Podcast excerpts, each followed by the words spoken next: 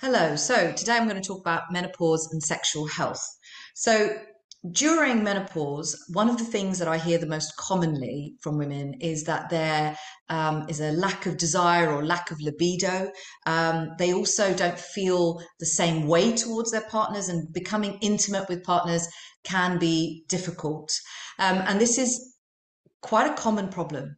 And again, we refer back to the um, to the hormones, to the changes that are happening within our body, um, and the lack of estrogen, it predominantly the lack of estrogen.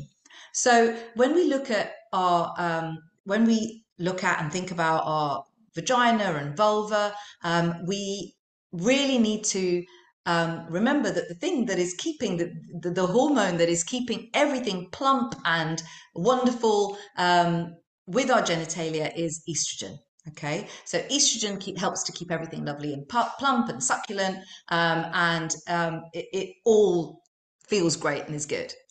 As the lack of estrogen, as we re reduce the amount of estrogen we have in our body, this has an impact on what's happening to our vagina, what's happening to the skin because the skin starts to become thin. Just like the skin on our face starts to, and on our body starts to change, so does the skin um, in and around our genitalia.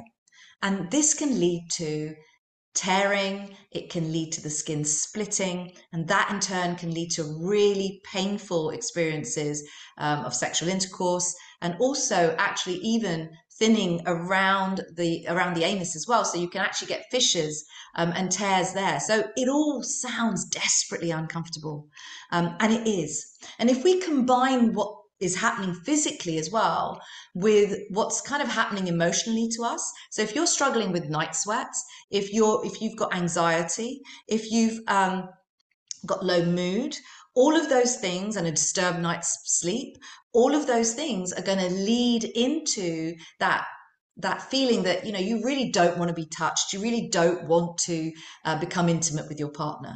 Um, and so this is kind of like a vicious cycle that we're in and it becomes really difficult.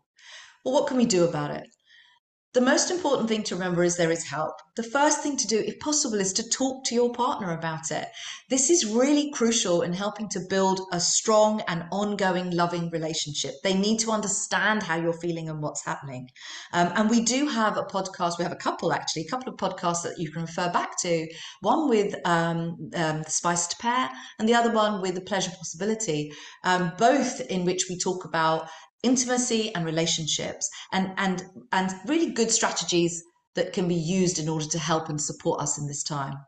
The other thing that you can do is actually go and reach out to a menopause um, consultant, expert, medical practitioner who will be able to perhaps talk to you about localized estrogen. And localized estrogen comes in various forms, a much, much lower dose than the estrogen in, patches and things that you would have as kind of considered normal HRT. And you can actually have those even whilst you are on HRT if you've got, if you're taking it, um, or if you're not, it doesn't matter.